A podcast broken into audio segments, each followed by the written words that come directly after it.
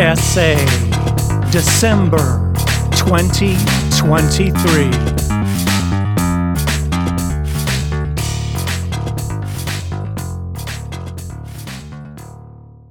The Cloak of Lust.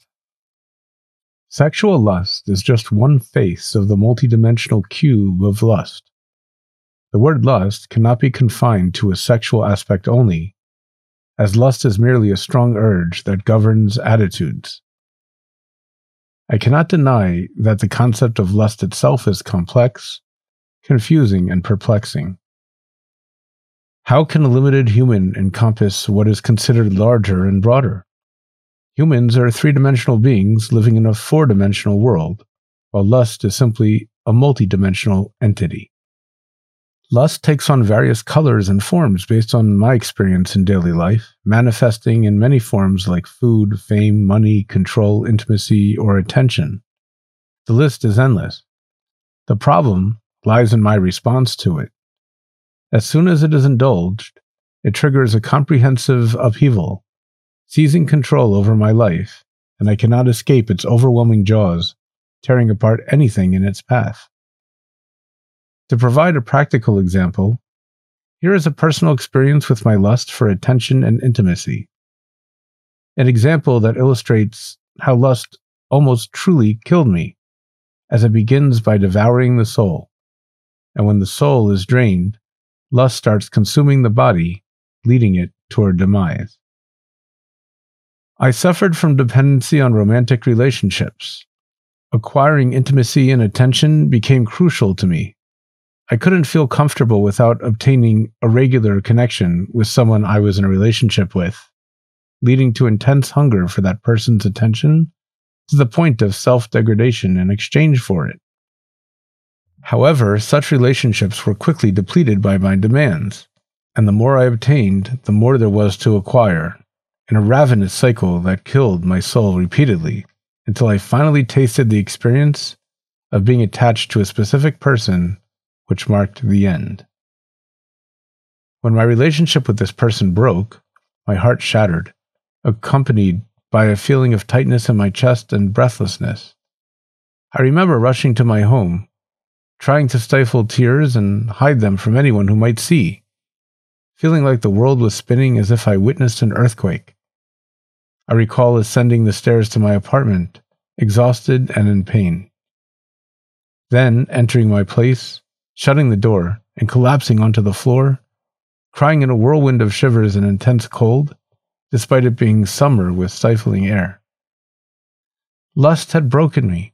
It shattered my heart along with it, leaving me in a state of emotional paralysis and fear of forming any real connection with another human being. The feelings of rejection that almost killed me once could succeed in their endeavor and send me to the grave on a one way journey. Lust for relationships, for attention, and for false intimacy almost truly killed me. I cannot emphasize this enough, and I can't find a better phrase than lust kills. Wearing the cloak of lust is, in fact, putting on the executioner's robe. Entering a relationship with active lust is unknowingly ingesting poison. Life in this manner is a countdown to the explosion of the death bomb claiming the soul first and the body later. I'm not exaggerating if I say that breaking free from lust for relationships is extremely challenging. I'm a social being by nature, desiring people around me and fearing death alone. I sometimes wake up at night afraid and envisioning my own death or the death of those around me. I fear solitude, and lust thrives in this space in particular. The cost of wearing the cloak of lust for many years has been the loss of serenity. I cannot be completely comfortable alone. I still need genuine connections with others.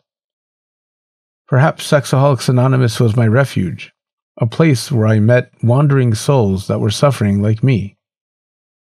I entered this program to escape the cloak of lust, which, if it returns, will kill me.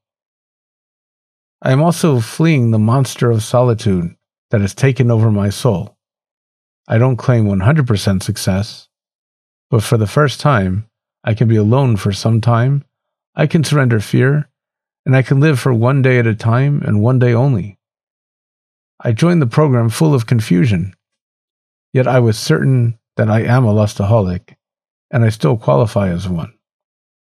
The program has given me an option. For the first time in my life, I am free from the power that lust had on me. I have the power of choice. I have free will. The steps have made that a reality. Step one has uncovered my powerlessness over lust, that I have no way of controlling it, nor can I control my life when lust is active. Step two has unraveled to me a power greater than myself sponsorship and fellowship. They are my lifeboat when my sanity ship is sinking. Step three has taught me that I don't need to run the show anymore, as there is a better director, a loving God who truly cares, God as I understand him.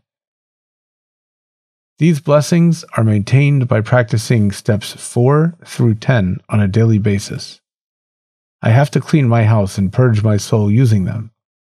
Saying sorry is only the beginning, as I have to take these many small living amends to maintain my serenity all that has gotten me surprised by joy. I found God as I was working the steps with a fellow. My 11th and 12th steps found fruition in my life by continuously praying and working with others, and all that is done by going to meetings, keeping my house clean, surrendering to my higher power, and working with others on a daily basis. I don't need to wear the cloak of lust to make the negative emotions and feelings disappear.